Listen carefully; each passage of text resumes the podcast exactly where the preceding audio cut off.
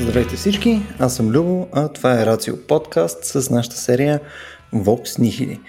Днес записваме в любимия ми формат тип Светата Тройца, заедно с Стоян Ставро, който е още известен като отецът на подкаста, бащицата и Валентин Калинов, който е нашия философски престрадал Исус. Не знам в тази аналогия аз какво съм, в смисъл сигурно съм там Светия Дух, там обикновено го изобразяват като гълъб. Сеш се? Там разни иконописци, просто един смотан гълъб, който лети нагоре-надолу, това съм аз. Да, поради хаотичното естество на Vox Nihili нямам идея дали вече предходните епизоди, които сме направили в този формат, сме ги пуснали към този момента, но в този състав вече сме си говорили за серия различни неща, включая за скуката, суетата, абсурда, така нататък. И какво по-логично от това, в този епизод вече си говорим за четвъртата сходна тема, нали, с скуката, суетата и абсурда, а именно секса. Буквално в последния ни запис Варлю ни застреля с предложението следващата ни тема да бъде, че няма секс. И мисля, че няма как да започнем епизода без поне малко да започнем да го адресираме това и да метна топката веднага към Валю, като го попитам какво аджиба иска да каже автора в това нещо и как трябва да заходим към тази тема, за да почнем да си говорим за този леко абсурден абсурд, който ти ни постави миналия епизод. А именно, че няма секс. Точно така. Здравейте всички от мен. Естествено, това изказване е провокативно за всеки. Най-малкото, защото само един поглед наоколо ни убеждава точно в обратното, че всъщност има секс, не просто, че има секс, а има прекалено много секс. Ние добре знаем, че медийното и виртуалното пространство от всякъде е изпълнено с сексуални наноси, така да се каже, тежнения, афекти, разбира се, сцени, образи, думи и прочие, дискурси. Но аз ви предлагам, не знам дали ще се съгласите, но аз ви предлагам да подходим сократически, философски към проблема за секса. Тоест, какво прави Сократ, ако си спомним от историята и от диалозите на Платон? Сократ ходи из Атина и пита някакви хора, абе ти знаеш ли какво е еди що си? Например, абе ти знаеш ли какво е красивото? Абе ти знаеш ли какво е доброто? Какво е справедливото? И той ходи при различни така изтъкнати представители на определени професии или класи в гръцкото общество, занаячи, работници, роби, оратори, политици и така нататък, и ги разпитва и те му казват някакви отговори, обаче той всеки път се успява да им покаже, че всъщност отговорите им не струват и че всъщност те с отговорите си нищо не успяват да оцелят, не успяват да създадат тая реалност и да дадат някаква представа за същността на справедливото, красивото, доброто и така нататък. Та в този смисъл, ето една първа провокация от мене. Да, ние всички си мислим, че секс има. Ние самите сме плод на един секс. Тъй да се каже, самото това, че аз съществувам, вече е доказателство, че поне един секс в света се е осъществил, за да ми има мен. От друга страна обаче, знаем ли ние какво е секса, който е толкова присъстващ, всеобхватен около нас? И дали всъщност не можем да видим секса като една илюзия? Т.е. като нещо, което е реално по своето въздействие и в своите ефекти, но което е неистинно. Т.е. то няма истина в себе си. И веднага ще кажа, и с това ще подам топката към Стоян, каква би следвало да е илюзията на секса? Естествено, че то е някаква сериозна, строга връзка, някаква онтологична връзка, даже би могло да се каже на гръцки. Има една хубава дума, думата сюносия, която буквално означава съсъщност. Сюн усия, със същност. И всъщност това е думата за съвкупление. Съвкуплението на старогръцки се нарича сюносия, т.е. със същност, някаква онтологична дълбока връзка. И естествено ние добре знаем, че секса така в една традиция се асоциира с интимността, с някаква вътрешност, с афекта и така нататък. Аз ви предизвиквам да мислим дали това наистина е така и дали всъщност не може да се окаже, че секса е илюзия. Той е реален по своите ефекти, но не истинен във същността си. По същия начин, както Слънцето, абсолютно реално сменя своето местоположение от изток на запад в хода на деня, но всъщност ние добре знаем, че това е една илюзия и че всъщност то не променя своето местоположение. Всъщност, Валя, това, което каза, ми напомня за така наречения метафизически сексуален оптимизъм, който е свързан до някъде и с представата на Кант за секса. И тук съм си отделил едно изречение, което така в най-голяма степен като ще ли описва същността на този метафизически сексуален оптимизъм, това съсъществуване, за което ти говориш, Какво вярват метафизичните сексуални оптимисти? Те предполагат, че сексуалността е свързващ механизъм, който естествено и щастливо обединява хората, както сексуално, но и така и несексуално. Всъщност, сексуалната активност включва едновременно удоволствие за себе си, но и за другия, и този обмен на удоволствие, и тук именно се намесва Кант до някъде и неговата представа за брака, генерират както благодарност, така и обич, които от своя страна са длъжни за да обучат човешките взаимоотношения и да ги направят по-емоционално значими. Тоест, действително, така една много благоприятна за секса социална представа за него би го описала като едва ли не лепилото в обществото. Нали? Лепилото, което обединява ония парчета, на които са се разпаднали андрогините и ги връща не просто чрез сдвояване в тяхната цялост, но също така и в лоното на общността. В този смисъл на секса, колкото и да изглежда така маргинализиран, като че ли от гледна точка на една социална философия, всъщност се пада сериозната чест да бъде кохезията в рамките на тази общност. Така че аз също смятам, че трудно можем така, на лека ръка, и затова ще се позволя и да ти опонирам в последствие, като разгърнеш тезата си, та на лека ръка да приемем, че секса всъщност го няма. А че нека да видя какво точно ще кажеш и аз ще се намеся подобаващо, обещава. Тук само преди Варо отговориш. Само ще спомена, че в рамките на първите 5 минути сме казали метафизически сексуален оптимизъм. Смисъл, това е... Аз щях да направя същата бележка, абсолютно. Феноменално. Сега явно трябва да въведем и метафизическия сексуален песимизъм, който ще дойде от мен, защото аз съм абсолютно метафизически сексуален песимист. Но или асексуален оптимист. Или асексуален оптимист, но в какво се състои идеята, която аз искам да предложа на вниманието ви? Окей, да, секс има. Да, разбира се, пак казвам, хората правят секс. Поне някои хора. Всеки един от нас има представа в някаква степен какво е секса, как се прави секса. Секса представлява, разбира се, механизъм или съвкупност от механизми, които имат биологична основа. Всичко това безспорно е така. Тоест, секса съществува като някаква реалност. Въпросът е дали тази реалност носи истината в себе си, там където тази истина би следвало да се предполага. Какво имам предвид? Аз бих искал да избягаме и много хубаво това, което Стоян каза, да избягаме от възпроизводителността, която е привързана към секса. Значи, да напомня и за нашите слушатели, че революционното в учението на Кант за брака и в дефиницията, която Кант предлага на брака, именно като договор за взаимна употреба на сексуалните, на гениталните части, нали така, Стояне, поправи ме, ако греша, да, е пряко свързано не с удовлетворяването на някакъв възпроизводителен инстинкт, а именно с доставяне на удоволствие. Да, апетита, както казва Кант. Тогава, когато ние говорим за секса, ние сме в полето на удоволствието и на наслаждението, а не в полето на възпроизводството. И това е една разлика, която бихме могли да кажем отделя човешката форма от животинската форма. И така, бидейки нагазили в това поле на удоволствието, а не на възпроизвеждането, защото човешкият секс се прави и практикува за удоволствие преди всичко, аз бих искал да погледнем кои са елементите, от които този секс се състои. Кои елементи изграждат секса? Значи, какво виждаме на пръв поглед? На пръв поглед виждаме тела. Разбира се, за да има секс в пълния смисъл на думата, трябва да имаме тела, които извършват определен копулативен акт, при което имаме пасивна и активна страна на този акт. Едното тяло прониква в другото тяло. Разбира се, в чистия си вид и особено тогава, когато става дума за възпроизвеждане, този копулативен акт се мисли генитално, а тогава, когато става дума за сексуалност, може и да не се мисли генитално, може да се мисли орално, анално и по различен начин.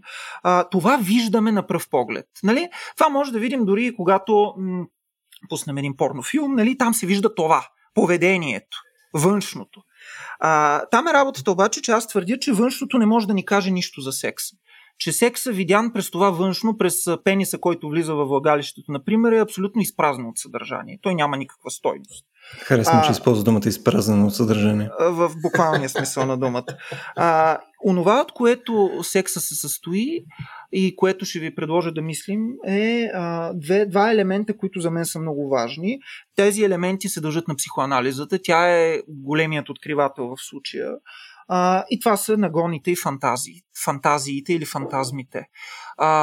И тук трябва да разделим нагона инстинкта, и аз това ще си позволя да кажа и ще приключа за сега, преди да говорим за фантазията, но човекът има нагони.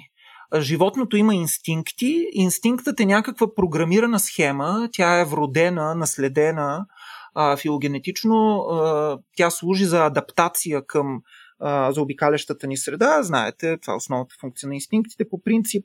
И знаем, че както е известно при Фройд, двете понятия съществуват отделно едно от друго, не се смесват и е грешка, при това груба грешка, да смятаме, че онова, което се нарича трибе от глагола трайбен, тласкам, бутам или драйв на английски и на български нагон е същото като инстинкта. Защото забележете какво казва Фройд за инстинкта. Той ни казва на няколко места, че инстинкта цели да се разтовари едно напрежение. Той е вроден, той ни води до хомеостаза, до уравновесяване. Когато в организма се появи някакво напрежение, то следва да се разтовари. И един подобен начин напрежението, свързано с глада, естествено с жаждата, и по подобен начин напрежението, свързано с сексуалността и сексуалния инстинкт. Какво обаче прави нагона? Дали когато ние правим секс, всъщност искаме да се разтоварим? Защото всъщност сексуалната дейност представлява точно обратното. Представлява натоварване, представлява интензифициране. И ето това е разликата между нагона и инстинкта, че инстинктът цели разтоварване, докато нагонът цели натоварване и интензификация на наслаждението. Той е придобит в историята и зависи от историята на човека и води неминуемо до някакъв ексцес. И тук вече ние сме в порядъка на сексуалното, но не на инстинктивното. Много ми харесва ролята на адвокат на секса, между другото. И сега ще се опитам всъщност да... Аз ще стана прокурор. Това е в момента адвокат на дявола. В момента аз съм адвокат на дявола. След малко ще стана и прокурор. Аз положим съм гълъба. Голия гълъб. Между другото, сега като каза, друго ще я да кажа, обаче се сетих, като говорихме, защото Валю ни беше провокирал с тази своя теза, че всъщност няма секс. И аз бях прочел малко за така наречените скупци от една секта, забележи, Любо, която се нарича Белите гълъби. Значи белите гълъби, нямаше да го казвам сега, ама ти просто ще го изпроси, извинявай. Какво правят тия хора? Нали? Според тях всъщност първородният грях, това е първия коитус между Адам и Ева, поради което и човешките генитали са всъщност истинския белег на Каин. Забраненият плод са всъщност тестисите и пениса и гърдите и вулвите, които са израснали по телата ни всъщност в един момент. Така че какво правят белите гълъби като тебе? Всъщност поставят така наречения по-малък или по-голям печат върху тялото си, което те наричат огнено кръщение. И по-малкият печат представлява отстраняване само на тестисите, докато по-големият печат е отстраняване както на тестисите, така и на пениса. Там емаскулация, мисля, че се нарича този процес, но така или иначе това с нажежено желязо се извършва и именно за това е известно като огнено кръщение. Тоест те са от определено лагера на така наречените антисексуални или секс-отрицателни или секс-отрицателен начин на мислене и в този смисъл могат да бъдат наречени секс-негативисти, секс-отрицателно движение и какво ли още не, даже някой ги нарича мизеротия или мизеротизъм, нещо, което аз така ще се опитам да набутам в градината на Валю, за да го притесня в ъгъла, да се опита той наистина да обоснове тезата си. Но така ли иначе, това е за гълъба и ще спра с него, защото беше лирическо отклонение. Исках да се върна към ролята си на адвокат на секса и да кажа всъщност, че действително Кант смята, че секса е много повече от нагон. защото той вижда в него договор на практика. Да, той е натурален и ние трябва да заменяме някакви части от тялото си при условията на реципрочност и това ни удържа като човешки същества. Знаете колко важен компонент на всяко човешко същество за Кант е достоинството и това достоинство успява да оцелее въпреки тази размяна за някакъв апетит. Тук Валя може да каже, че апетита е някакъв нагон всъщност, но така или иначе отношенията, които протичат между хората, които правят секс, са всъщност договорни по своя характер. В някаква степен ние виждаме там случването на някакъв социален акт. Ние наистина влизаме като равнопоставени същества, като самите себе си в един много първичен съюз и като че ли това е, не се казва, пъпната връв на социалното, едва ли не. И тук още един автор ще спомена само и ще спра, това е Ирвин Сингер, който звучи много на те, които се подиграват с тях, ама ще видите ви, метафизически сексуални оптимистите. Този Ирвин Сингер казва, че като ни събужда за жилото присъствие на някой друг, вижте полугема, вижте как се защитава секса от неговия адвокат. Като ни събужда за живото присъствие на някой друг, сексуалността може да ни позволи да се отнасяме към това друго същество, просто като към човека, който той или тя е. Тоест това е едно първично, основно отношение към тялото на другия, такова каквото е. Ето това е сексуалността. Да, да, но това е наивно и неправилно от историко-генетическа гледна точка. Какво имам предвид? Това е свързано с една популярна концепция. Аз не случайно зачекнах Фройд преди малко, инстинкта и нагона. И защо акцентирах върху нагона? Сега ще стане ясно. Това е популярна концепция, която твърди, че сексуалността е нещо, което е присъщо само на възрастните и зрелите хора. Че тя се отключва тогава, когато започва така промяната в тялото на юношата и на девойката с настъпването на пубертета и активизирането на тяхната ендокринологическа активност и така нарастването на хормоналната регулация. Но това не е вярно. Всъщност едно от огромните открития на Фройд и на психоанализата е, че сексуалността започва с детето. Тя започва с раждането. Тя започва веднага след раждането, а някои биха казали, тя започва и преди раждането. Дотолкова, доколкото на чисто генетично и анатомо-структурно ниво се осъществяват разни процеси по диференциация на пола. Но веднага след раждането детето вече е сексуализирано. Детето вече е сексуализирано. Как е сексуализирано то? По два начина. Първо, то е сексуализирано в отношението с родителя, защото това е едно фантазматично отношение. Майката винаги носи фантазията за своето дете. Тя затова е направила това дете. Нали? Затова всъщност много хора си мислят, че детето се ражда, когато се оплоди яйцеклетката. Нищо подобно. Детето се ражда много-много преди това. Детето се ражда много преди бащата да проникне с пениса си в тялото на майката. Никой не знае кога се ражда тази фантазия от тези двама, които са се сляли в едно и са образували и са направили едно дете. Но това е единия начин в отношението на майката към детето, който е фантазматичен начин на отнасяне. Майката има фантазии. Тя се отнася на нивото на фантазменото, не на реалното към своето дете. Тя винаги чака нещо от него. Тя винаги му дава нещо. Любов, закрила, подкрепа. Тя винаги тълкува неговите знаци и иска то да й даде нещо. Например, то да й се усмихне, то да да й гука, то да започне да й маха с ръчички и така нататък.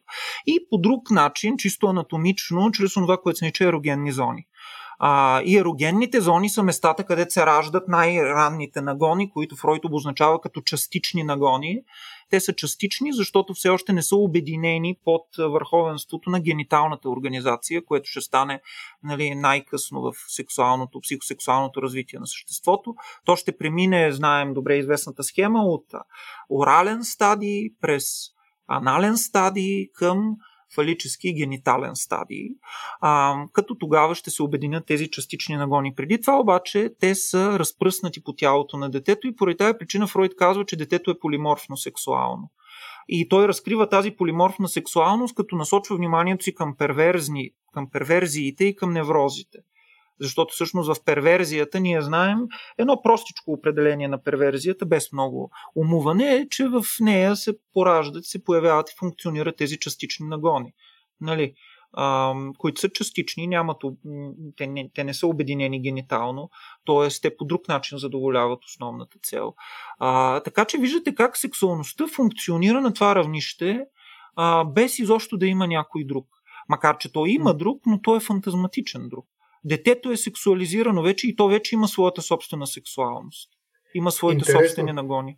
Стана Кант срещу Фройд малко, макар че те обикновено са на едната страна на нещата, но всъщност тук се оказват противоречащи си. Тоест ние сега по този начин практически закарваме домейна на секса да е почти изцяло извън физическото под някаква форма. Мисля, всичко ти е... Аз съм твърдо за това. Да, т.е. ние казваме, че що можем да предърпаме съответно някаква форма на сексуалност и така нататък, което се случва без акта и ти го докара още до мисловната част преди акта, значи съответно секс е някъде там. А това смисъл, тъй като... Всеки фантазъм ли е секс? Да, всеки фантазъм е сексуален. Аз съм пансексуалист, между другото. Това не знам дали стана ясно. Антисексуалист и пансексуалист. Антисексуалист и пансексуалист едновременно. За мен сексът, защото моето поле е психоанализата, за мен сексът е всичко. Абсолютно сериозно го казвам. Ако сексът е всичко, той изчезва. Точно това се опитах да стигна и аз в интерес на истината. Смисъл, тук няма ли някаква допълнителна разбивка, която по-скоро бихме направили? Смисъл да имаш секса, който ти е изцяло мисловната част, този елемент, който води до тия желания и така нататък, да е секс едно, а съответно физическия секс, нещото, което съответно се случва акта. Това си го наречеме секс за бедни. Това копулация или секс за бедни, ама там е работата, че то не е и за бедни. Нека още веднъж кажа какво имам предвид, за да стане по-ясно. Аз не отричам физическото присъствие и реалност на секса. Пак казвам, ние всички и аз все пак имам някакъв, макар и философ, имам някакъв опит, който ме е убедил през годините, че секса е реален. Напълно реален. И даже ме е убедил, че секса е нещо много хубаво в интересна истината. Емпирично ли говорим тук или академично? Емпирично. Аз съм се убедил, че секса е или поне може да бъде нещо много хубаво. Въпросът е, че аз не вярвам на това. Аз не вярвам на собствените си физически усещания. Аз не вярвам на реалността на секса такава, каквато тя ме поглъща. И затова преди много време с една приятелка говорих по този въпрос и казах, че хората, които правят секс, не могат да говорят за секса и те не са в секса. Парадоксално. Да си в секса трябва да си само тогава, когато не правиш секс и тогава, когато може би нямаш нищо общо с секса. Тогава, когато, например, си в академична позиция на интелектуалец, на някой, който интелектуалец не е в социалната позиция, някой, който рефлектира върху тая реалност. В момента, в който сексът те засмуче, абсолютно ти губиш реалната си точка на отнасяне и преставаш да разбираш какво се случва с теб. Ти попадаш в плен на тази илюзия, на сексуалната илюзия и ти правиш това, което трябва да се прави. Тоест ти правиш секс. Добре, зле, криволяво, както дойде, всеки го прави, каквото има, както си има, си го прави, както може, както знае и прочие. Но въпросът е, че какво правиш, когато правиш това? Аз още не съм изнесел централния си аргумент, сега просто го отъпквам да се каже почвата. Пак казвам, реално не отричам социалната валидност, не отричам, след малко ще отрека и нея, но това ще дойде после. Не отричам сега социалната валидност, не отричам ефектите, не отричам, че секса е реален. Отричам обаче, че той носи истина в самия себе си. Тоест, че той може... Това, което каза, че не може хората, които енгейджват в секс, било то са заинтересовани или физически и така нататък, те не могат да говорят за секс. Какво имаш предвид? Мисъл, че не може да се анализира секса от хора, които са заинтересовани от секс? Или... Да, че хората, които правят секс, особено пък в момента, в който правят секс, те не знаят какво правят. Това е централната ми идейка. Ако повдигаш темата по време на секс, най-вероятно няма да е продуктивен разговор. Това няма да е продуктивен, но хората, които... Но става дума и в себе си те не го носят. Аз твърдя абсолютно убедено. Всички хора, които правят секс, в момента, когато правят секс, те не знаят какво правят. Не знаят какво. Да, те правят, смисъл, ясно е какво правят, Смисъл, всеки нещо поназнаева това, но в сърцевината, в основата, те са лишени от знание. Също тук искам да възразя, обаче аз, може би ще стигнем по-нататък до основата на възражението ми. Има едни хора, които като правят секс, знаят какво правят. Наричат се порно актьори. Разбира се, ти можеш да отречеш, че те хора имат секс, нали, но те са професионалисти, да, до голяма степен и знаят какво правят. Нали, изцяло в съзнание са, даже и играят по някакви брутални сценарии, които, ако ги гледаш, може да ти падне шапката, нали, докато ти става нещо друго. Защото действително, нали, сценографите на такива секс сцени са, може би, най-големите гении, нали, в тая област на филмографията. Да. Ставро, не че искам да надценявам някого, но има и други хора, които знаем какво правим и без да сме порно актьори. И нямаме съмнение в това, в чистата техника нямаме съмнения. Имаме съмнение в онтологията на връзката. В онтологията на връзката. Тоест ние сме потенциални сексуални технолози. Да, значи секса като технология присъства навсякъде. Но... Вижте, аз надценявам вероятно ролята на фантазиите, но за мен действително сексът е това. То е нагон плюс фантазия. И това дава желанието всъщност. Бихме могли, но това е непрецизно определение, което в момента импровизирам, но нагонът, т.е. този тласък, който ни води към постоянно интензифициране на наслаждението. Този тласък, който ние сме придобили в входа на своята собствена история, който е свързан с нашето най-ранно детско развитие, от една страна. От друга страна фантазията, т.е. тези въображаеми сценарии, които съществуват на несъзнавано равнище и които по някакъв начин ни управляват и ни карат да искаме някакви неща, да ни харесват едни неща, да не ни харесват други неща, да имаме определени сексуални предпочитания или както там можем да ги наречем.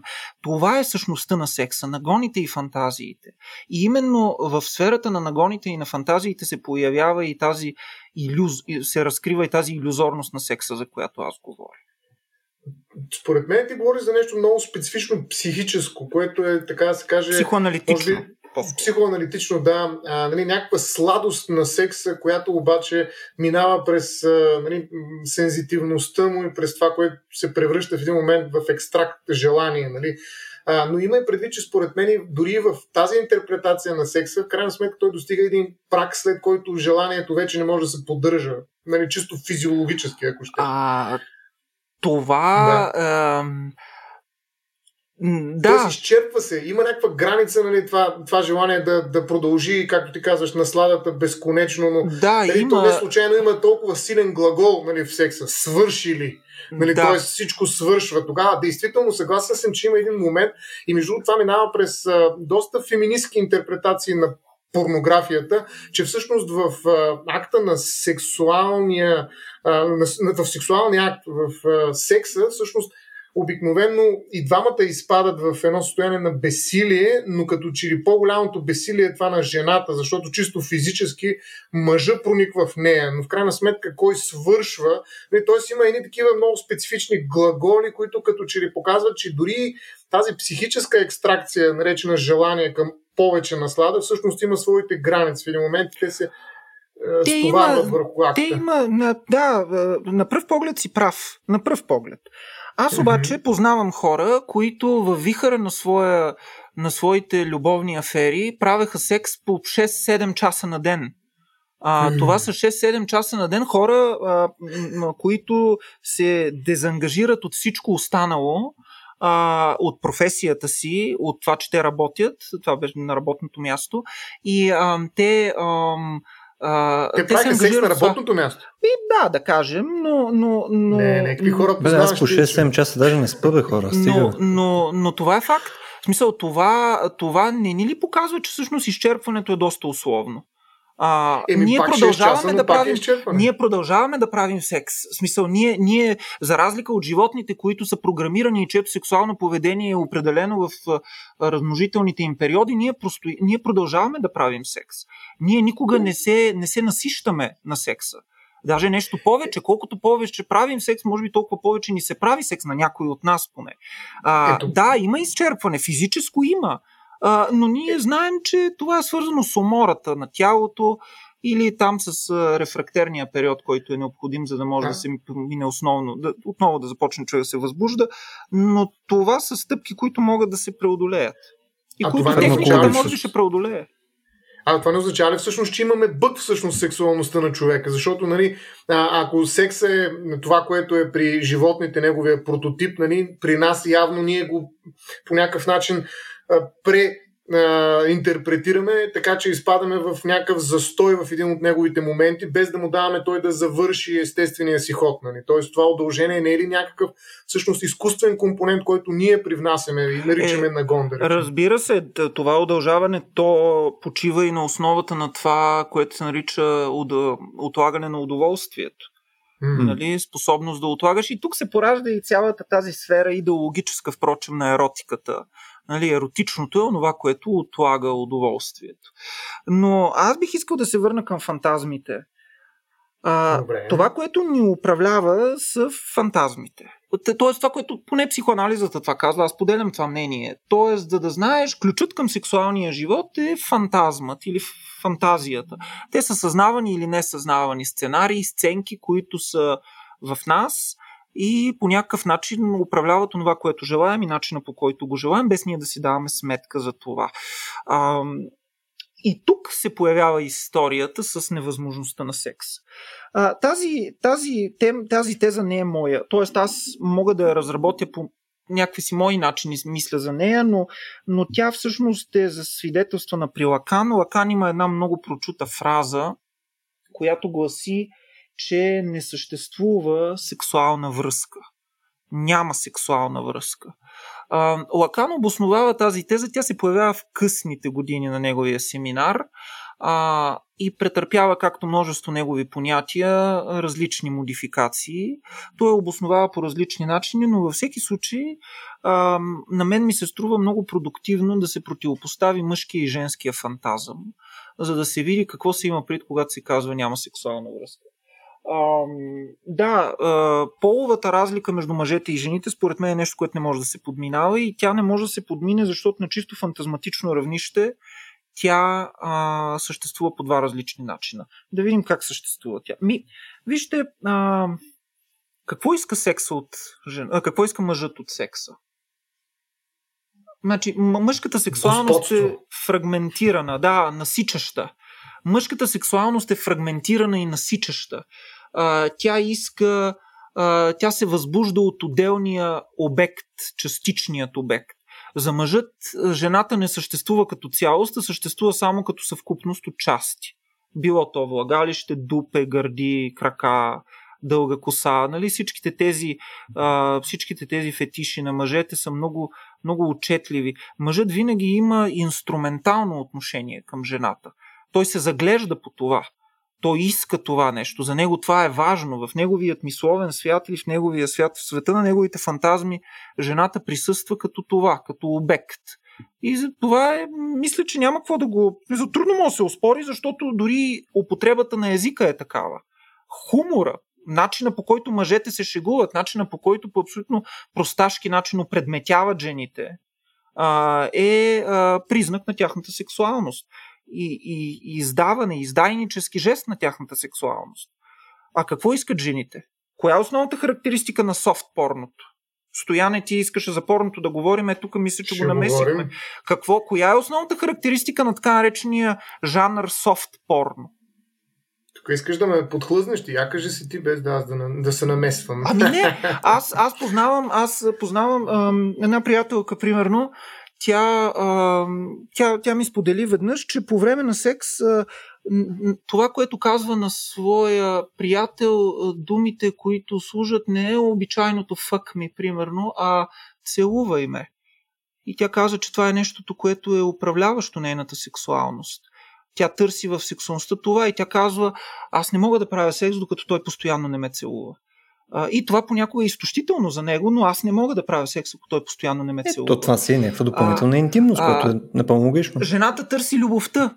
Нейният фантазъм винаги е оцелостяващ. Тя иска любовта преди всичко. Да отидем в Tinder, примерно, в тези апове за запознанства. Тук, Валю, само за секунда, преди да отидем в Tinder, да сложа една чавка. Имаше статистика преди... че всяка година даже го върват, примерно Pornhub, нали, кой какво гледа, нали, на база на мъже, жени, какви жанрове и така нататък. И принципно софт-порното, което ние окачествяваме с тая някаква там сенсуалност и така нататък, нещо, което повече отива към някаква интимност и така нататък, не можем да видим, че жените, нали, клонят повече към такъв тип порно, даже напротив. В смисъл, те си харесват, оказа се, доста сходни неща, които и мъжете харесват. В смисъл, очевидно има разлики, но, да, но и те по някакъв начин опредметяват секса. В смисъл, да, да. Не са изцяло извънземни са. Не, аз не съм казал, че са извънземни. Освен това, ние знаем, че такава е социалната стратификация, че жените освояват моделите, които мъжкия поглед им приписва. Нали, това е една много, и феминистките много говорят за това, че, нали, всъщност това е, те усвояват, те се превръщат в такива, каквито мъжете ги искат. И това мисля, че козметичната индустрия и така нататък, и пластичната хирургия и прочие тези неща ясно ни го показват, но ако отворите Tinder, ще видите, че абсолютно всяка една, почти всяко момиче пише, че не е за, нали, не е там за one night stand, нали. И това е нещо, което е показателно за секса и начина, по който и съществува в днешно време, особено от женската част. Естествено, това е свързано и с факта, че жените не искат да бъдат определени, да стигматизирани, нали, като леки жени или така нататък, но онова, което винаги в някакъв смисъл управлява жената, е търсенето на любов. Докато това, което винаги управлява мъжът, е търсенето на частичния обект. Ето, сега става ясно, що няма сексуална връзка за Лакан. Защото тези две части не могат да се примирят никога една към друга. Не. Тоест договора не може да се включи. Дори договора, не може да се, договора не може да се включи, защото те искат и дават различни неща. Различни неща. Добре, аз тук тогава ще поговоря малко съвсем накратко, нали, да се вклине тук, може би, наистина с порнографията, защото ти наистина... по-дълго говори даже, че да... ще се опитам съвсем накратко да обобща всъщност една много голяма тема, много любопитна тема, бих я нарекал не толкова философия, колкото социология на порнографията или на порното, ако трябва да го съкратим по този начин, но примерно има една много известна феминистка, Катрин Маккинън се казва, която смята, че порнографията всъщност е графично сексуално подчинение на жените. Всъщност това представлява порнографията. Нали? Мъжът влиза, за да господства по някакъв начин там, и това да се иконизира, да се превърне в кадри, нали? Да се подреди, да се превърне в обект на култ, ако щете. Затова, нали, порнографията, това е мъжки оргазъм, казва тя, към женското подчинение. И в този смисъл Маккинън смята, че жените в порнографията са предмети, достъпни за консумация, и те съществуват. Това е много красиво и до някъде се връзва много с това, което каза Валю. Жените съществуват до края на мъжкото удоволствие.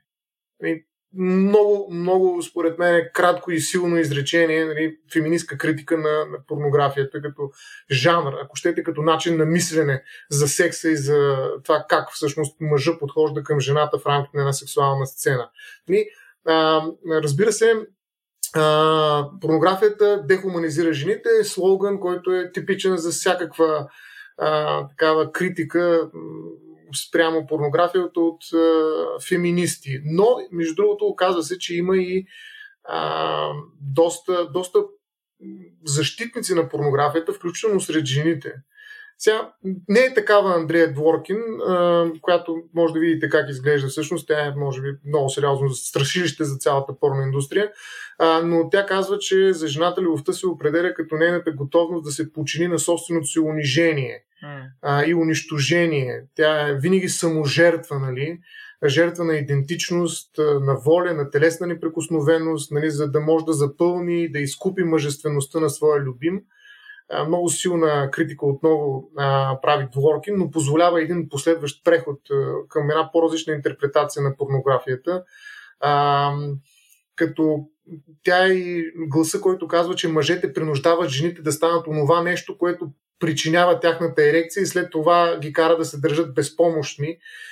Между това може да се види много и любопитно при интерпретацията на женската сексуалност в други религии. Примерно знаем исляма колко се страхува от женското тяло и женската сексуалност, защото тя някакси провокира мъжа и той е готов да извърши някакво насилие, не просто защото той е насилник, не е в никакъв случай, а защото жената го е превърнала в това нещо, което от тук натам вече няма контрол върху себе си. Много преди самия акт на сексуалност. Нали? И някакси мъжа е единственият човешки център в една имагинерна порнография, в един такъв религиозен контекст или пък в една открито сексуална сцена в порнофилм. Така че според Дворкин, порнографията учи, че самите жени се радват да бъдат използвани, нарушавани, ако щеш, грубо казано, малтретирани от мъжете. Някакси те са плячка за мъжа, която плячка в един момент е толкова убедителна, толкова силна, че ни кара да излизаме извън себе си. Нали? Няма нагон, няма инстинкт. Нали? Ние излизаме извън разума, извън рационалната си природа. Затова, ако искаме да се спрем, ние трябва да контролираме тази женска сексуалност. Нещо, което, между другото, сме правили успешно дълги години, да не кажа столетия, векове. Така че, особено пък нали, сега как се променят времената и се говори за тази украсена повърхност, която представлява тялото на жената. Тази украсена повърхност е нещо, с което жените влизат в социалните битки за внимание, за пространства, в които имат някакво влияние, но едновременно с това и ги реифицира, т.е. превръща ги в обекти, които имат някакси пряк достъп до волята на човека. Директно му накарат да прави нещо. Човека, разбира, и мъжа с главно М.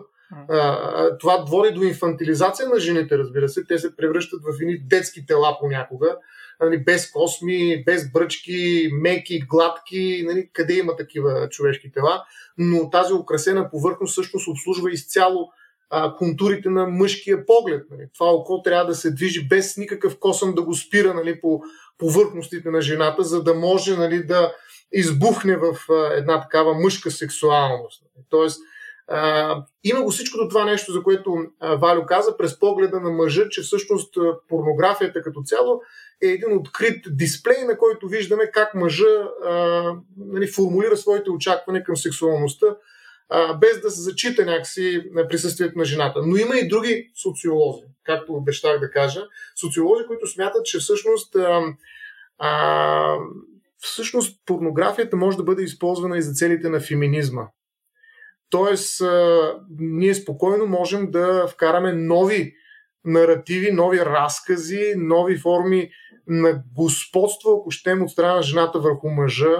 Това са сексуални сцени, в които доминира жената, но по един особен начин, включително не просто като поза, а като разказ за това, що е сексуалността. Един от хората, които между другото застъпват тази теза, е Лесли Грин. Той е доста популярен, много любопитен автор и мислител, като той смята, че всъщност хората в крайна сметка са въплатени, това ги разширява в пространството, подчинени са на законите на природата и не трябва да бягат от своята обективност.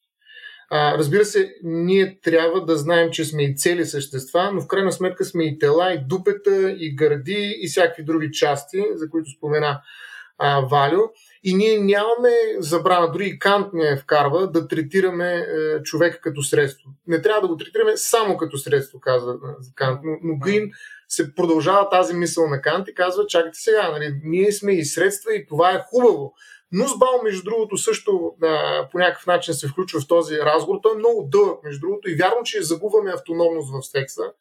И има някаква загуба на субективност в момента на правенето на любов, казва Нъсбаум, но това може да бъде и е често предложено от интензивна загриженост, цитираме тук, за субективността на партньора в други моменти. Тоест, дори и да не е замяната в самия сексуален акт, тя се съдържа в живота като цяло. Това нещо като че ли може да бъде приложено и за порнографията. Ние всъщност може да видим някаква форма, видите ли, на загриженост, ако вкараме женския начин на мислене в сексуалността през сценариите на порносериалите. И в този смисъл ние трябва наистина да търсим нов подход към порнографията. И тук, между другото, се появяват, между другото, и други. Сюзан Бордо е един от авторите, който е много, много силен в своя призив жените да бъдат конструирани, казва той, като субекти в порнографията. Тоест, те трябва да станат субектите там, а не телата, които пъшкат. Това са жените, които говорят, дори понякога само чрез телата си. Те да не са неми тела, а да са тела, които пресичат мъжката власт именно там, където тя е като че е най-силна, в порното. И какво казва обаче Дженифър Хорнсби? Казва, че всъщност не може да се случи това. Аз съвсем накратко ви разказвам цялата тая голяма история, която е изключително прелюбопитна, но тя казва, че всъщност няма как порнографията да не заглушава жените. Дори и тогава, когато те искат да говорят като субекти в рамките на един порносериал или порнографски филм. Всъщност, това, което те казват, се интерпретира по различен начин от иначе мъжката атмосфера в тези пространства. Защото казват Хорнсби, всъщност жените, дори когато казват не, това тяхно изказване се възприема не като отказ, защото представете си как би изглеждал един порнофилм, ако жената каже не и всичко се приключи. Колко точно гледане и лайка ще има това нещо. Ами по-скоро това не е отказ, това е акт на дразнене на мъжа. Тя го предизвиква. Той е гонен. Може да има някаква борба. Най-вероятно има хиляди такива жанрове в, как се казваше, Любо, ти беше специалист тук, в Порнхъб. Точно така. Въпрос на интерпретиране е какво всъщност казва жената, когато казва не. И всъщност жената отново е заглушена. Тоест, нямаме успешни речеви действия, казва Хорнсби, в рамките на порноиндустрията, независимо от положените усилия от страна на жените да бъдат субекти. Напротив, порнографията по същността си пречи на способността на жените да общуват. Нали? И затова феминистките трябва да формират съюзи срещу порнографската индустрия, не вътре в нея. Но пък от друга страна, може би е добре, сега това го казват и други автори, но може би е добре все пак да не се ограничава мъжкото те толкова, защото това няма да бъде ефективно. Това са различни стратегии на феминистки практики. Да не се ограничава въображението на мъжа, колкото да се създаде нов свят на въображението на жените. За сега няма наистина, примерно, такава платформа, която да е чисто женска порнография. Но пък, и това ще приключа, още един автор, неймдропинг много сериозен направих, но някак искам да ви го обобща максимално кратко. На Хари Брод, той е мъж, за разлика от повечето споменати до тук, и той изкарва мъжете, между другото, за жертви на тая порнография и казва, че всъщност мъжете трябва да помогнат на феминистките да създадат един друг свят, утопичен, антиутопичен на женска еротика. Защо? Ами защото дори колективната сила на мъжете да расте в резултат на порнографските филми, всъщност индивидуално всеки един мъж губи, защото той не се нуждае просто от тела, той се нуждае от друг независим субект. И от тази гледна точка в порнографията е лишен точно от това, от което се нуждае. Тук може би Валю ще продължи с нагона, но за да завърша съвсем вече накрая за Хари Брод, всъщност той смята, че порнографията повишава политическата власт на мъжете над жените, но допринася за загуба на положителното човешко взаимодействие и на самореализацията, забележете, на мъжа. Тоест, изведнъж тук се оказва възможно обединението между умерените феминисти и мъжете, жертви на собствената си порнография и желание за власт. Аз съм съгласен с абсолютно всичко това. Давай, Любо. Само да вметна едно нещо, защото виждам, че циркулираме постоянно около идеята, че има някаква друга вид порнография, която съответно и жените най-вероятно ще харесват повече и съответно ние така сме си наредили в момента света, че по-скоро клониме към само това, което мъжете харесват. И това феминистките философи го казват. Отговор малко по-рано. Възможно обаче, в крайна сметка в момента също има и някаква статистика, нали, кой какво харесва. В момента имаш безпрецедентен достъп до разнообразие на видове порно. И те хората си харесват всякакви неща. Ако имаше необходимост от някакъв конкретен тип порно, което жените искаха, тази ниша, нали, буквално ще да бъде запълнена утре. Нали, съответно, щеше това нещо да се случва и щеше да има изцяло отделен жанр, който в момента не съществува, примерно, щеше да има безпрецедентен интерес към него. Но уви, тази ниша не съществува. Изглежда, че ние имаме сериозно препокриване на типа неща, които ние харесваме. Единствено нещо, с което по-скоро тук съм съгласен със Стоян, че може би като цяло порнографията не помага ужасно много, нали, в света на секса. Смисъл, може би това е подклажда някаква степен и идеята, която Валю има, нали, с това, че няма секс. Мисъл, може би това е един от тези ефекти, които ни водят в посока липса на някаква по-реална връзка между хората. Възможно е, затова няма как да съм сигурен, но нещо, което по-скоро съм относително сигурен и не знам, поне от наблюдение, доколкото аз мога да кажа, че имам наблюдение, нали, покрай хора около мен и така нататък, по-скоро сме демократизирали интереса ни към секс по много фундаментален начин и това може би по-скоро води до някакви блага, които са следствие на някаква форма на равенство на интереса. Ако поне нещо такова може да извадим като полука към цялото нещо. Аз съм съгласен с това, но то носи своите скрити залози, защото тази либерализация на сексуалното настъпила след 60-те и 70-те години, пък има много сериозни проекции днес и ние във втората част на разговора, която може би вече застъпваме лека по лека, би следвало да обсъдим за това, че всъщност сексуалното лека по лека отмира. Чисто на социално равнище. По статистика, ето сега Любо, понеже той вкара статистиките, аз съм се приготвил с статистики, които след малко ще кажа, ще споделя. И явно се вижда, че всъщност секса не е това, което беше. Така да се каже. Но преди това искам да дам два примера в сферата на фантазиите, които за мен са важни и в някакъв смисъл определящи това, което искам да кажа. Отново казвам в едно изречение. Моята теза не е, че секса не е реален, а че той не е истинен. Тоест, че секса създава възможност за илюзия, от която ние имаме нужда. Тази илюзия е насъщна илюзия. Тази илюзия е илюзия, която ни кара да третираме нашата празнота.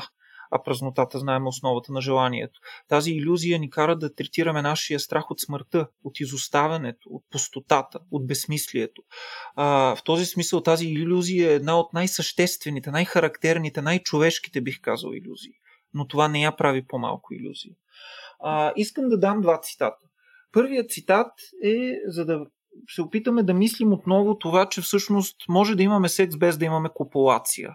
Че сексът отива отвъд пределите на копулативното, на съвкупителното, на телесното, разбирано именно като съвкупляващо се. Тоест, когато аз казвам, че сексът е фантазматичен, това не значи, че сексът е...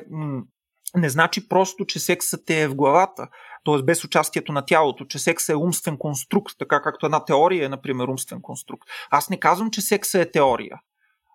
Нищо подобно. Казвам обаче, че в практиката на секса истината отсъства. Че сексът е практика, това е ясно.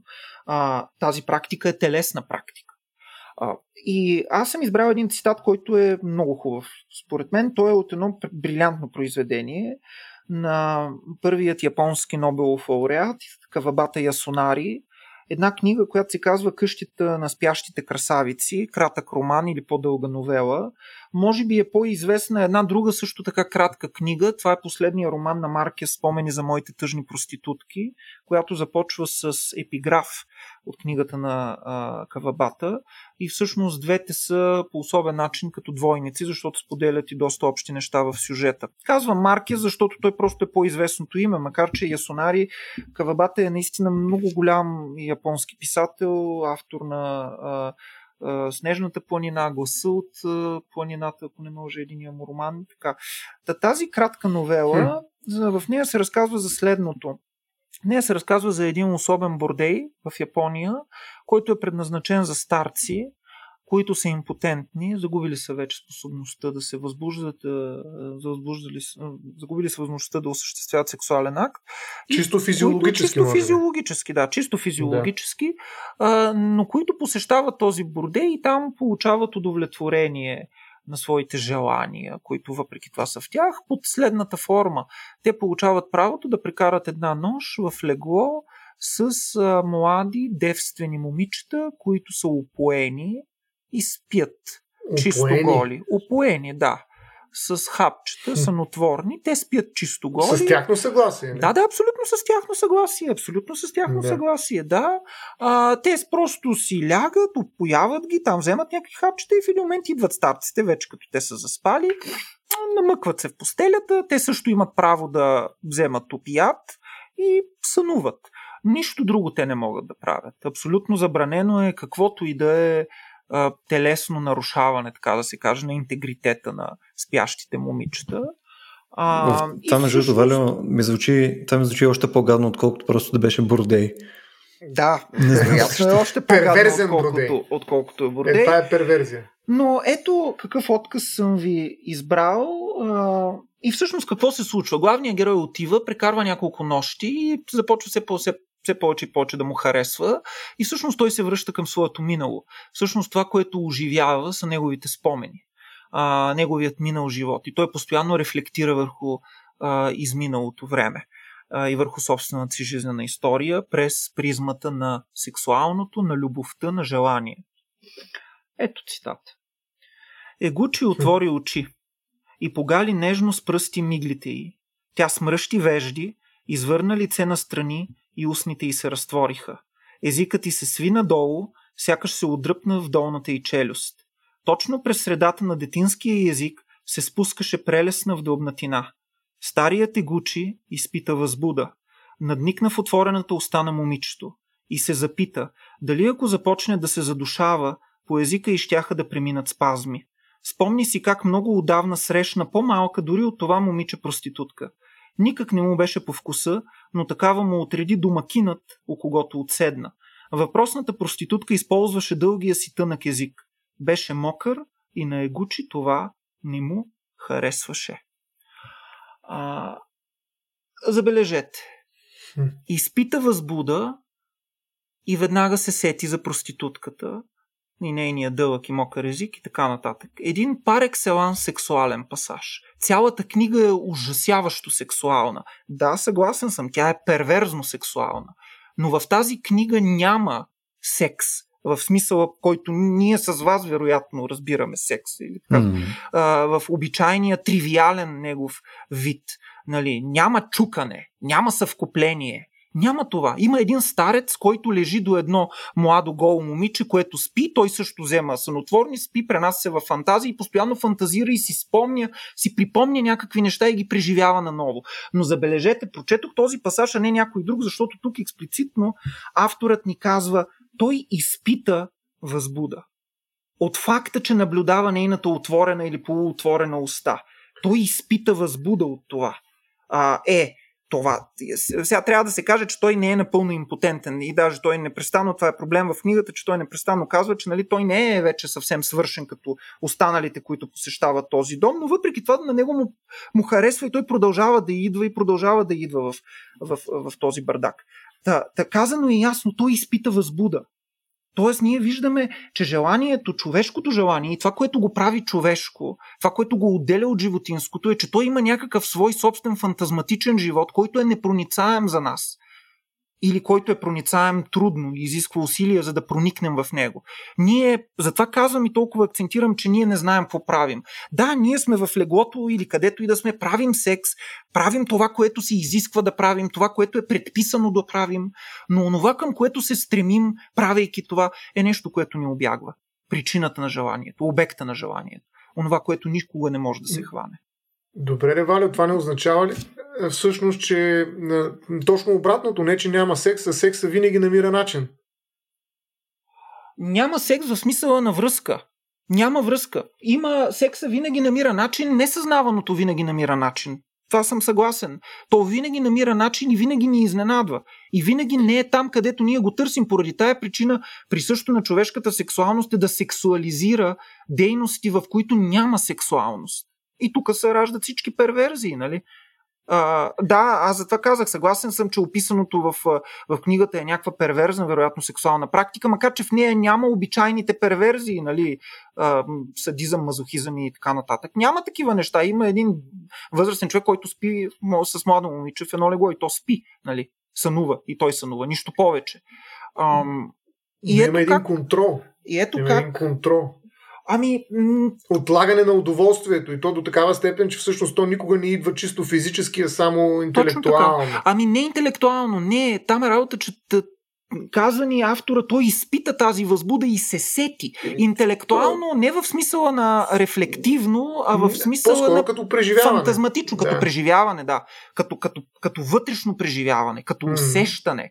Защото той е в тази реалност и в този опит и този човек прави секс. Аз твърдя, че този човек прави секс в момента. Но той не го ли прави също и посредством това спомняне? Смисъл, той спомняйки си тези моменти и така нататък. Именно. И всъщност цялата книга, тя е много кратка книга, нали, кратко романче, няма и 100 страници и всъщност през цялото време в различните момичета, които той посещава, защото те всяка вечер са различни и той почва вече да ги сравнява и така нататък, всяка му говори по различен начин, говори в кавички, му припомня различни неща от неговата младост и му кара да усеща живота, така да се каже, и самия себе си, любовите си, разочарованията си и така нататък по различен начин. Добре, тук само Варо да правам да успоря за секунда все още. Смисълто, в този пример, конкретно от тази книга, той практически не копае ли нещо, което е налично от миналото му? Просто не хваща ли нещо, което му се случи, когато е било на 20, 30 и така нататък. Mm-hmm. И той реферира към него посредством тези момичета. Обаче, представи си варианта, в който примерно той е един, както тук са модерни, инсел, и съответно той не е правил секс никога. Никога не е правил секс с жена, няма спомени, към които той да може да се завърне, такива конкретно физически и сексуални спомени. И хубаво, той отива пак в този хотел, лети там, лежи до някакво момиче. Това би ли работило в този случай? Защото според мен не би работило, защото няма как по същия начин да излече, няма как да изкопае същата стойност, която този човек е изкопал на база на дълбокия си опит. Но той има фантазии. Няма нужда да има спомени. Значи сексуалното смесва винаги фантазматичното и паметовото.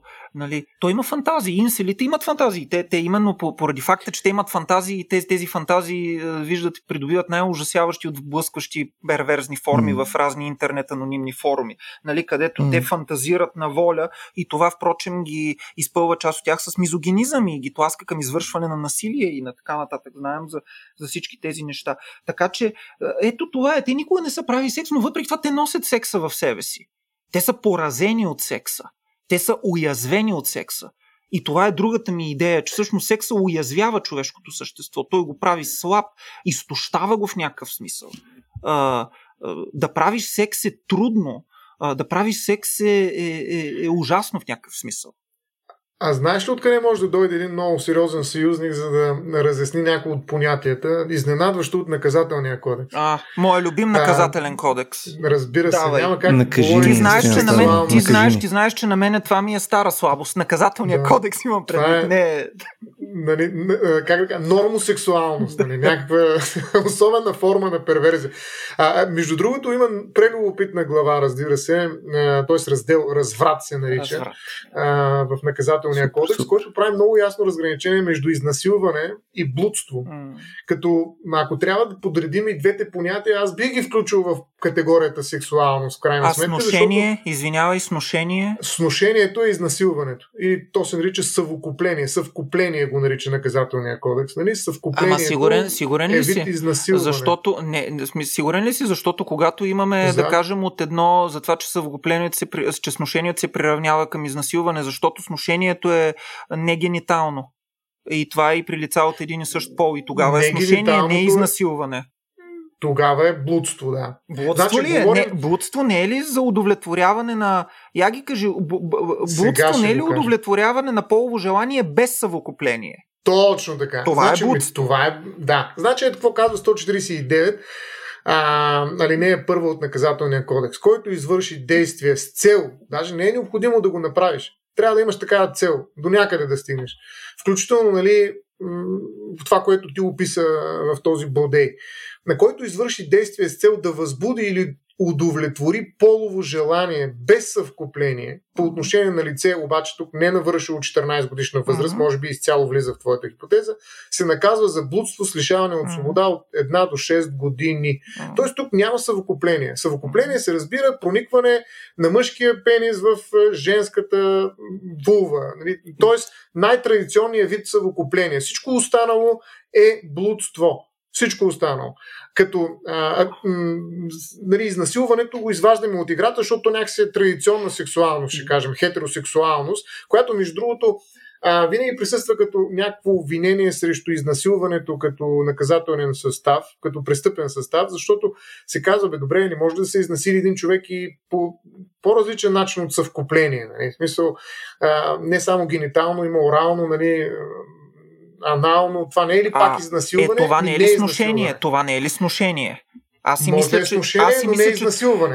че това е... Да, не е изнасилване категорично и си мисля, затова те попитах преди малко за сношението, защото особено в наказателни случаи, при които има лица от един и същ пол, тогава винаги става дума за сношение, естествено. А изнасилването е само за хетеросексуални действия. Да, значи, действително наказателният кодекс използва и думичката сношение, полово сношение и го разграничава. И половото сношение е вид блудствено действие. При хомосексуалните престъпни действия също се използва думичката полови сношение. Да. Тя се използва и при порнографските материали. Тогава, когато говорим за престъпления, свързани с производство, разпространение и така нататък на порнографски материали. Така че наказателният кодекс, да, използва и двете неща. И съвокупление, но глагола съвкупи включва само гениталното сношение, така да го наречем. Докато всички останали видове сношения не са изнасилвания, а въпреки да отговарят на останалите елементи от фактическия състав на изнасилването. Така че сношението и съвкуплението водят до две различни престъпления. Съвкуплението води до изнасилване, евентуално сношението може да води до блудство. А пък и двете са част от порнографията. Така че в този смисъл и двете са част от сексуалността. Може да няма никакво сношение, но да има каквито и да било други действия, спане на едно легло, пък и на две легла, с цел да се удовлетвори, нали, полова възбуда. Може да има търкането там, фротеризмите и така нататък. Това е точно в тази хипотеза. Интересно е, между другото, че не е бездействие. Нали, но все пак тук е комбинирано, защото той седи просто и лежи, но все пак е легнал. Нали, т.е. имало е някакво действие преди да бездейства, защото в ситуацията, която ти описваш, консумацията, така да се каже, на това полово желание се случва в една привидно бездействаща сцена. Но всъщност това не е така, защото той се е подготвил, отишъл е там, легнал е, платил се, т.е. има една подготовка. Така че във всички случаи говорим за блудство. Сега, аз не бих казал, че все пак това е наказуемо, честно. Ако е на 14 годишна възраст, според мен тук доста сериозно може да си изпати някой. Това ще е доста любопитен, според мен, съдебен казус. Защото няма посегателство, с изключение на факта, че това ме направи впечатление, затова и те питах, че детето, малолетната жена, момиче, е всъщност в едно особено състояние, в което е на практика в безсъзнание, безпомощно състояние. Нали? То е отразено при изнасилването, такова особено състояние на жертвата. Нали, ако правиш секс, говорим за полово съвкупление с жена, която се намира в безсъзнание, това е изнасилване. Независимо, че тя не се съпротивлява. Това е изнасилване.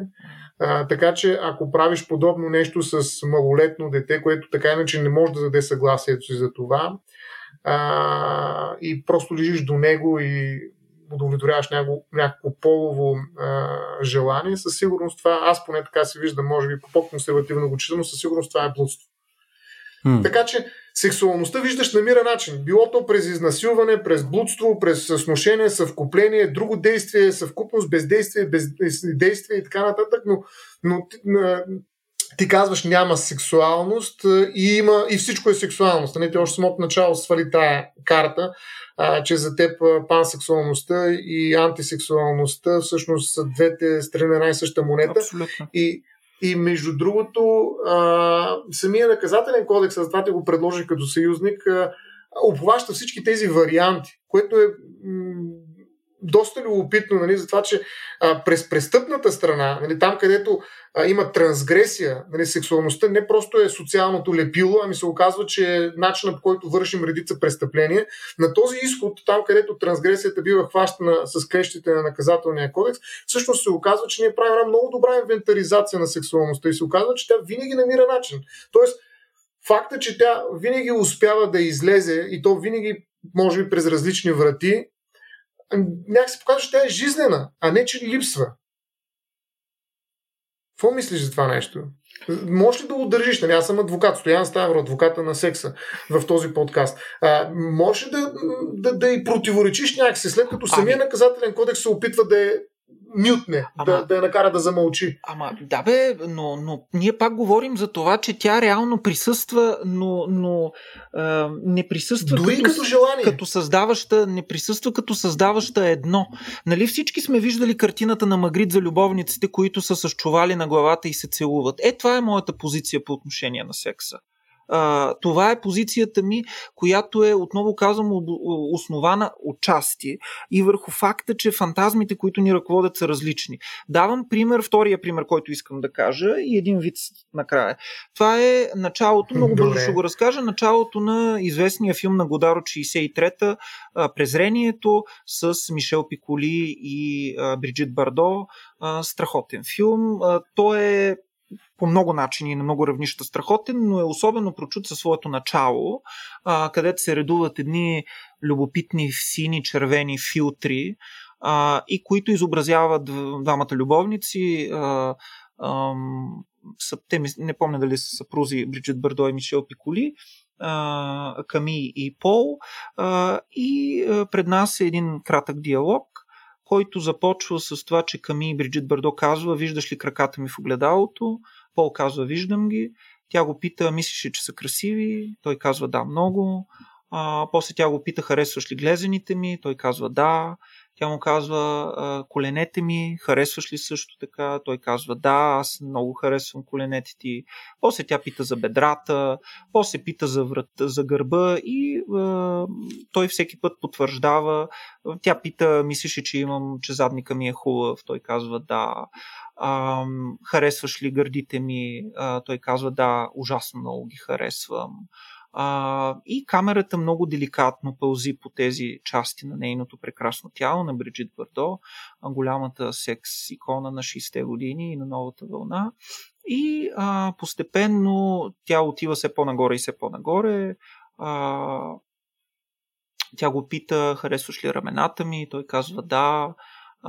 Тя го пита: "Не мислиш ли, че те са много закръглени добре, ръцете ми хубави ли са?" Той казва: "Да." И накрая тя пита: "Лицето ми?" И той казва: "Да, отново. Харесва ми лицето ти." И тя го пита: "Наистина ли, цялото ли, всичко ли харесваш от него? Устата, очите, носа, ушите?" Той казва: "Да, всичко." И тогава тя прави заключението: "Тогава ти ме обичаш тотално." И Мишел Пикули произнася една от най-великите реплики в този момент в историята на киното: "Да, аз те обичам тотално, нежно, трагично." Тоталмон, трагикмон, тендермон. Аз акцентирам върху трагичността на тази любов. Виждате как се разцепва женското тяло. Колене, се струва, че пропуснахме глезени, нещо. Глезени, гръб, бедра. Глезените към гърба ли отиваме? Всичко не, той е диалог, който е между 7-8 минути, но ние виждаме, че жената отсъства. Отсъства като цялост. Накрая тя прави заключение индуктивно, така да се каже, и казва: "Следователно ти ме обичаш цялата. Щом обичаш всички части. Щом обичаш всички мои части." Имаш инвентаризация. Но ние знаем основния принцип в гешталт психологията, която ни казва, че цялото е повече от своите части. Но очевидно Ками и това не го разбира, и от тук насетне тръгват техните несполуки, и той затова филма се казва Презрението. И всъщност това е един драматичен филм, един трагичен филм за разпада на междучовешките отношения. Но забележете какво казва Мишел Пикули. Той казва: "Да, обичам те тотално, нежно и трагично." И ето тази трагичност на секса е това, върху което аз искам да се съсредоточа и което се съсредоточавам и за което говоря. Тя е фантазматична трагичност. Тя е трагичността на това, че ти никога не можеш да достигнеш другия като друг. И вица, който ще ви разкажа, който е на Жижек. Разбира се, на кого друг. Той не е вица, е реклама. Аз отначало си мислех, че той си е измислил, защото, честно казано, аз не го подозирам в това, че той си измисля някои неща, но се оказа, че че рекламата е абсолютно автентична. Се опитам да намеря отново и да я пуснем като линк. Реклама на бира по BBC или някаква британска телевизия. Върви принцесата сред гората, намира една жаба, целува жабата и тя се превръща в красив принц. Принца й хвърля един лъстив поглед към момичето, целува го и момичето се превръща в бутилка бира. Ето която мъжът изпива с удоволствие. Ето това е, което и лаканианската анализа ни казва. Жената търси принца, жената търси любовта, тоталността, а мъжът търси частичния обект. Обекта, който предизвиква неговото желание. Дупето, краката, ръцете, устата. не е ли точно този трагизъм, айде да го наричат драматизъм, защото някой път може да е и трагикомизъм, но този драматизъм не е ли всъщност най-сериозният белег за това, че секса съществува? Не е ли той, съществувайки именно тази бездна между разминаващите се мъжки и женски нагони, въпреки цялата стереотипизация, която съществува нали, в един такъв начин на дефиниране на секса? Тоест, този негов драматизъм не е ли най-силното доказателство за съществуването му, макар и като цепнатина между мъже и жена? Ами аз не мисля, че той може да съществува като цепнатина. В смисъл, цепнатината съществува като цепнатина, като празнина, като стена. Между мъже и жената винаги има стена и те са заедно, разбира се. Те може и да се обичат, те може и да правят секс, естествено, и може да са щастливи, но онова, което е в тях е нещо, което ги разделя. И това не е на последно място, разбира се, и езика. Означаващите, които означават мъже и жената по два различни начина. Нали? Да, но и това е цепнатина, която може да ги поглъща едновременно. Тоест, тя може да е мястото, не място, в което никой не е себе си. Нали? Ако тръгнем да нали, тая оргазма на философия, да говорим през думите, нали, можем да натрупаме страшно много феномени, така, които може би ще избягат от целия разговор на тая прагматична сексуалност, която като че ли беше повече водеща в моите изказвания. Но така или иначе, според мен няма как да има драматизъм без да има нещо друго. Нали, дори и то да е някаква липса или някакво разминаване. Може би самото разминаване е част от сексуалността. Окей, аз съм съгласен. Ако мислим, че секса съществува като бариера и като преграда и като стена, аз съм като съгласен. Но мисля, че това е което се подразбира, когато казвам, че то е иллюзия, макар и защитна иллюзия. Тоест, то е нещо. Иллюзията е реална. Отново казвам, иллюзията е реална. Когато ние виждаме слънцето, че изгрява от изток и се движи към запад, това е нещо реално, което ние виждаме в нашия опит. Никой, значи трябва да си идиот, за да твърдиш, че слънцето не се движи. Нали?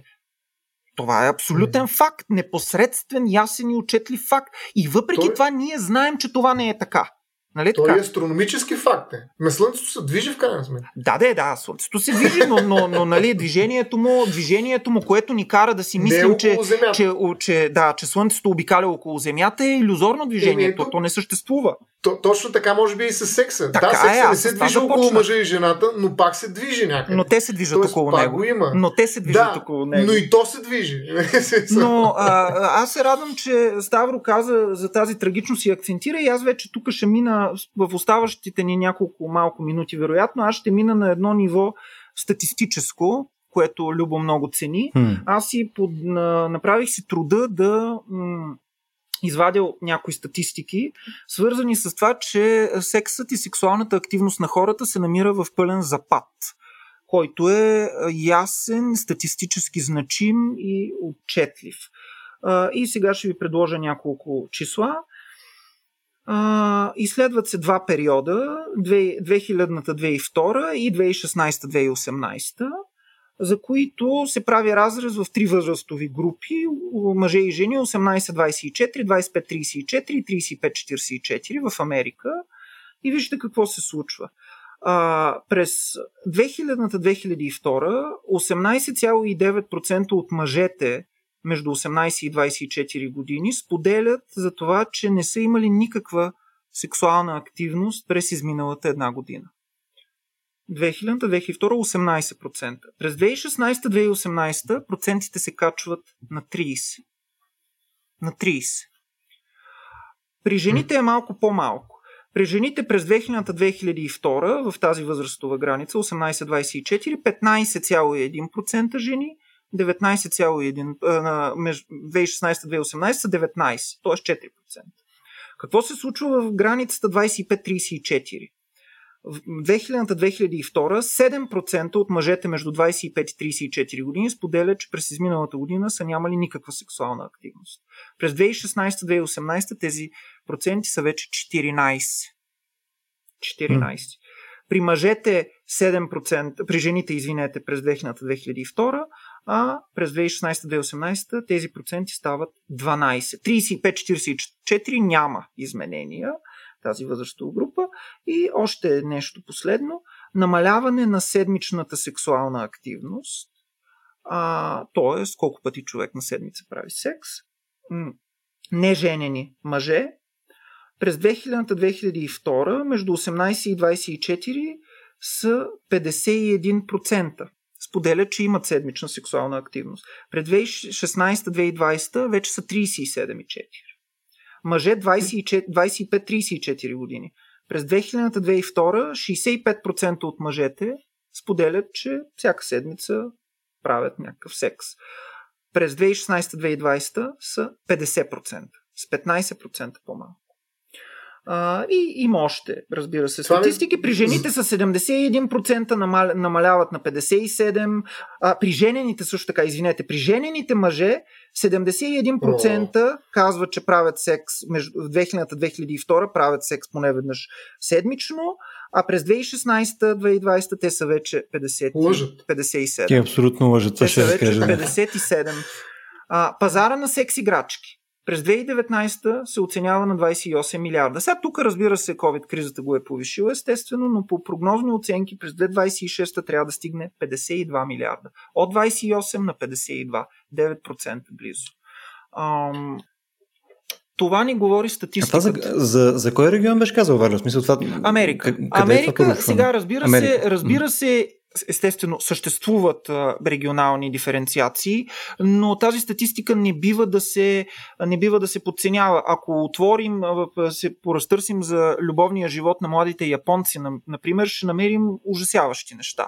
Значи, аз лично съм чел във Vice, примерно, или в някакви други малко по-квалитетни издания, но давам Vice за пример, защото той е много такъв емблематичен в това отношение. Поредица от статии, в които се анализира падението и разрухата, която сполита сексуалния живот на младите японци. По много причини, разбира се, голяма част от тях социоекономически. Докато слушах статистиката, освен че ми напомняше за нивото на Дунав, къде се е покачило и къде е паднало, исках да те попитам непрекъснато едно нещо. Включват ли вътре лунанизма, в крайна сметка? Защото... Не, най-вероятно не е ли сексуалност, не е ли желание?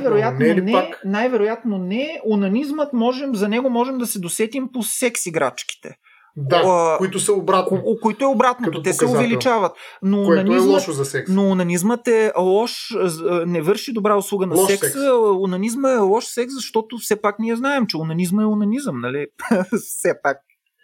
Там другия е удовлетворяване на някакво сексуално желание. Да, и там другия е фантазматичен.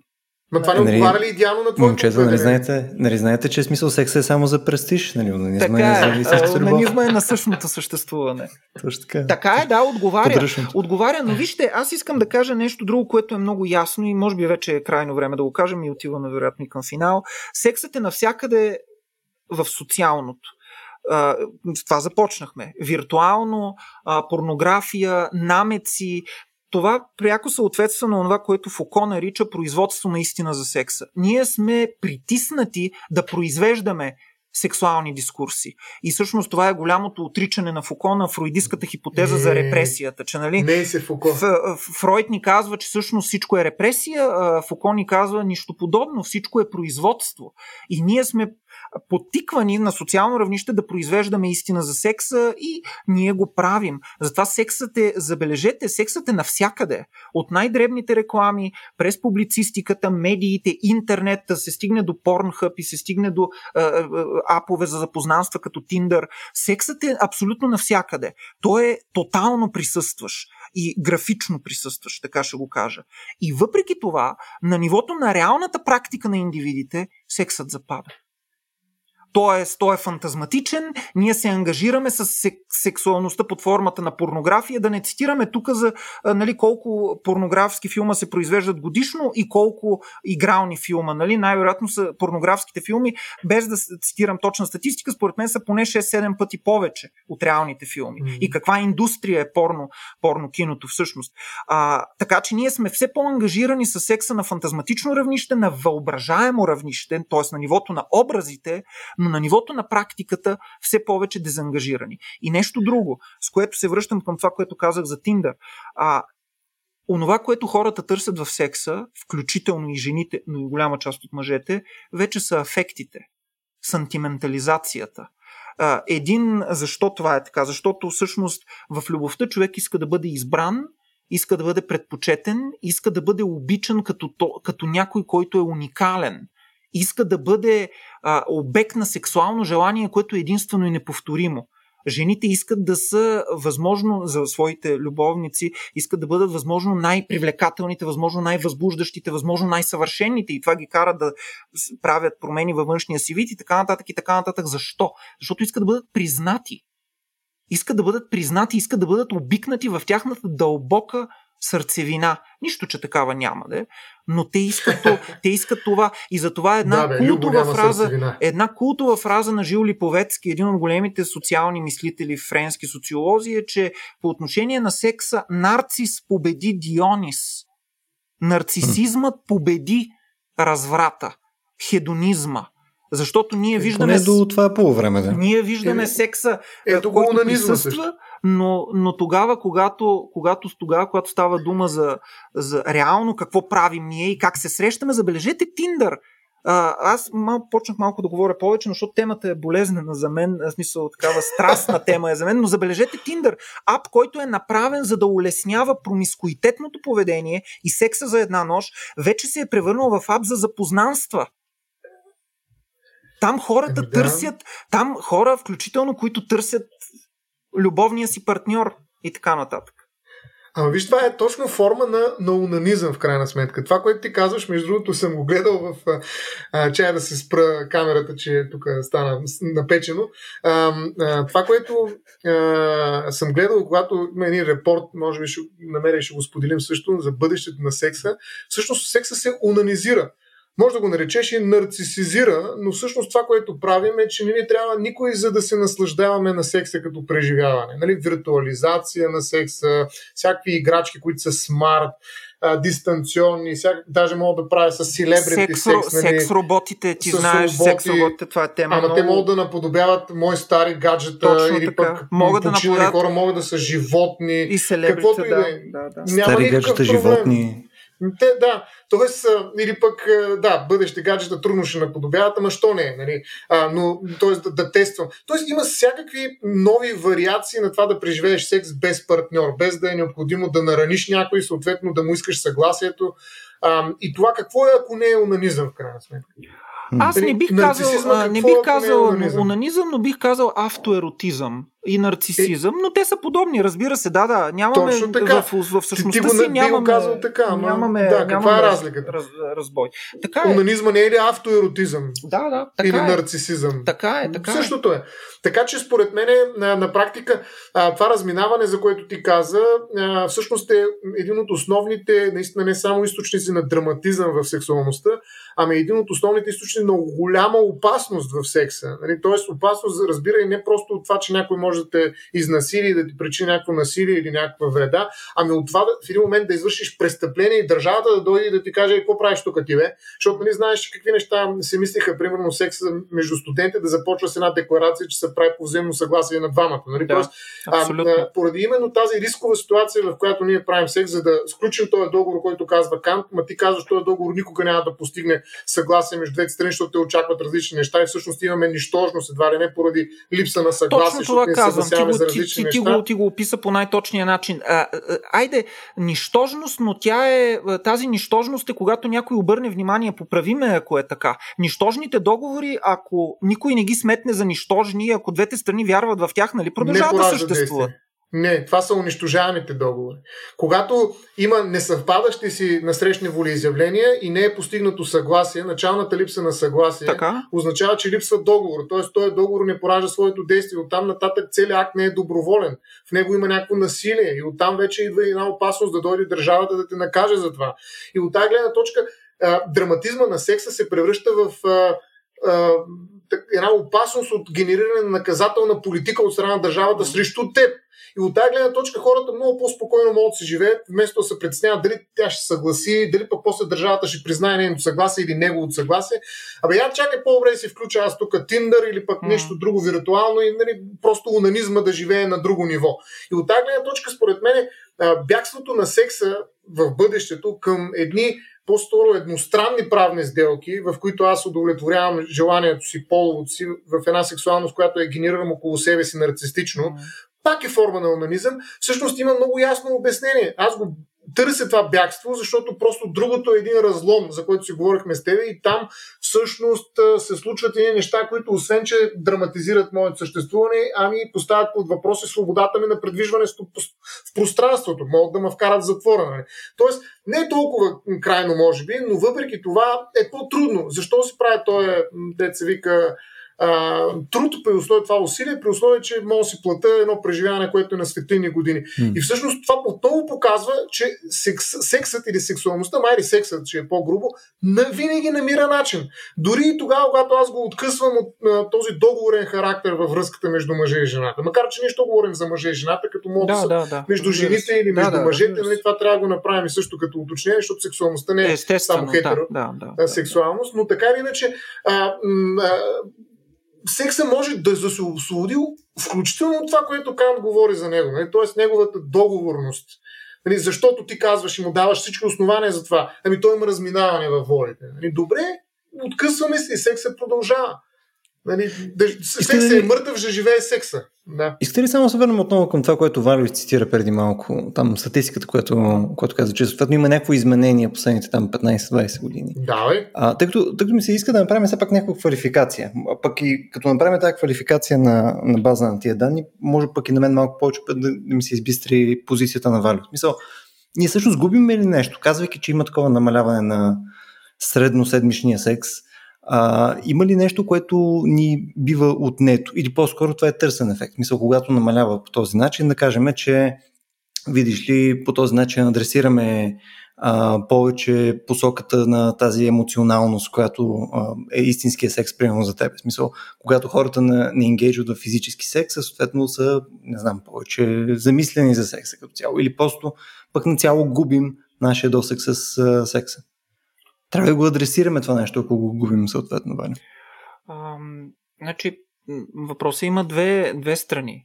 Чисто психоаналитично, естествено, аз пак казвам, това, което е в нас, нашите нагони и нашите фантазии. Те имат свои обекти и тези обекти задоволяват техни цели и задоволяват нашите желания. А що се отнася до социално, аз казах, тази статистика ясно ни показва, че всъщност аз няма да го скрия. Вероятно, социоекономическия ред, в който живеем, е такъв, който ни кара да правим се по-малко секс и да губим секса, да. Тоест, ние го губим вече и като реално присъствие, като илюзия го губим, в смисъл, че ако сексът е защитна илюзия, както аз твърдя, психоаналитично, той все пак е такава, защото се практикува. Нали? Практикува се. Докато социоекономическия ред, в който живеем, и както статистиката ни казва, ни редуцира тази практика. Лека по лека, макар че понякога не е никак леко. Значи, виждате, че тук става дума за най-активните възрасти на човешкия живот. Значи, ти ако не правиш секс, като си между 18 и 24 или 25 и 34, кога да правиш? Тоест тогава, когато човек е най-в силата си, когато е най-свободен, дори забележете тогава, когато човек не би следвало да работи. Значи... Добре, да идва ли краят на секса според тебе, Валя? Да, според мен идва краят на секса и това нещо е обявено още 20-те години от Андрей Платонов в онзи негов памфлет антиутопичен, който се казва Антисексус, в който се говори за онези апарати, които се внесат в Съветския съюз, които човек като си ги сложи на главата, ще получи абсолютното задоволяване от секса, без да има нужда да прави секс. Защото това е разхищение на социоекономически ресурс. Хората вместо да се трудят, нали, се срещат, правят секс, това ги кара да стават по-слаби, да се изпотяват, да се изморяват. Те трябва да работят, да бачкат за строежа на комунизма. Това е един от прекрасните текстове на Платонов, 20-те години публикуван, и аз смятам в контекста на интереса, в нашия общ интерес към черното огледало и към въпросите на трансхуманизма, аз наистина смятам, че идва края на секса. И добре, в смисъл, казвайки, че идва края на секса, значи ли, че съответно това трябва да направим нещо по въпроса? В смисъл, отново ще върна към този пример, който давах малко по-рано с нали, тази субкултура, която е интернет субкултура с така наречените инсели, там инселибътс, нали, хора, които са, как се превежда това на български, хора, които не по тяхна воля са, не правят секс, практически.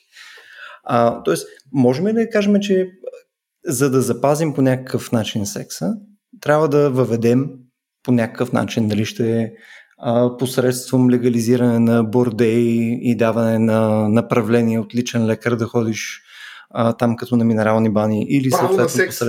Точно така. Или посредством някакви роботи и така нататък, както Стоян спомена преди малко. Дали трябва да въведем някакво право на секс като част от някаква здравословна човешка диета на времето? Разбира се, това е, ако искаме да останем в парадигмата на основно човешкото. А ако ние искаме, както знаете, все повече и все повече се говорят, да надхвърлим, да надскочим, да подобрим enhancement, да подобрим тази човешка парадигма, най-вероятно ние нямаме нужда от секс. Тоест ние посредством липсата на секс ще ставаме трансхуманисти. Не, просто ще го модифицираме, ще еволюираме и по отношение на секса.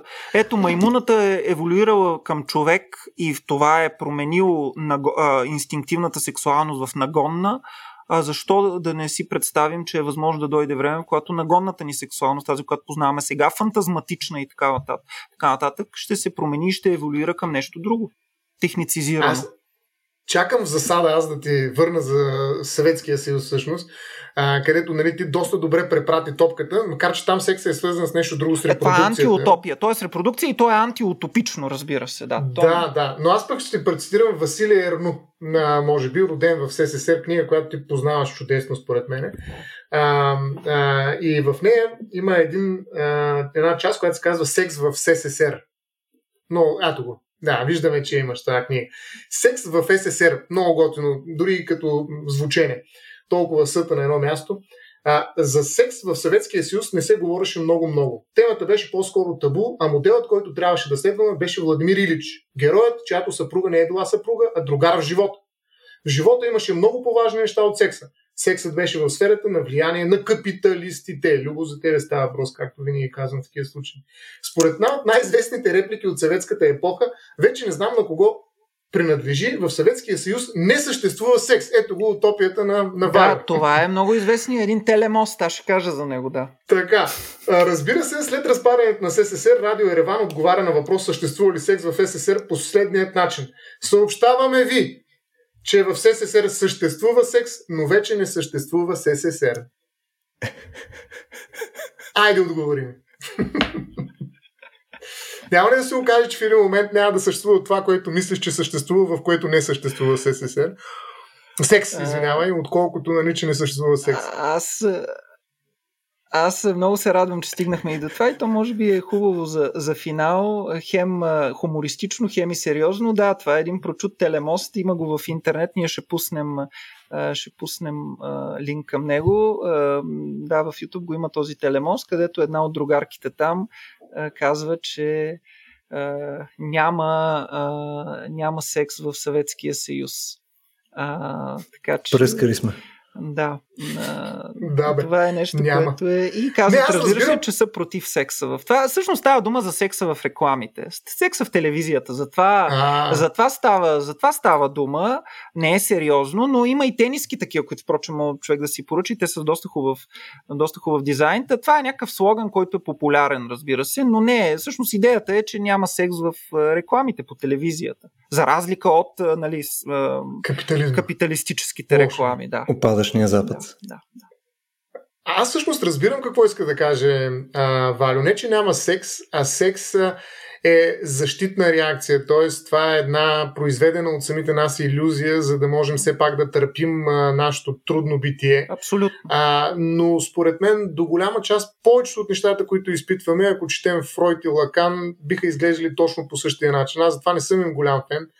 Защото на практика всяко нещо, което изпитваме, може да е защитен механизъм и не знам защо е нужно да го интерпретираме по този начин. Никое не е толкова вездесъщо, колкото секса. В крайна сметка секса, властта, те управляват света и аз наистина съм пансексуалист в това отношение. Аз наистина смятам, че между мъжа и жената има едно единствено отношение, което търпи модификации, разбира се, но това е сексуалното отношение. И затова, ако човек иска да разбере какво става между мъжа и жената, трябва да се обърне към най-дълбоките автори, като Ипсен, Стримберг и така нататък, които показват ада на отношенията между половете. Ма това не е ли някакво патологизиране на секса обаче? И то в неговата онтологична дълбочина. А не е ли това, което ти казваш, опит да се нормализира секса и да се представи като по-простичък, отколкото е? А защо да го нормализирам при условие, че е част от посъвместната масова практика, която правим? То е ужасен. Значи, аз пак казвам, секса е ужасен, защото носи в себе си насилие. Значи, секса е една от най-гадните работи, които човек може да си представи. Нали? Това някой да те проникне или ти да проникнеш някого е нещо ужасно.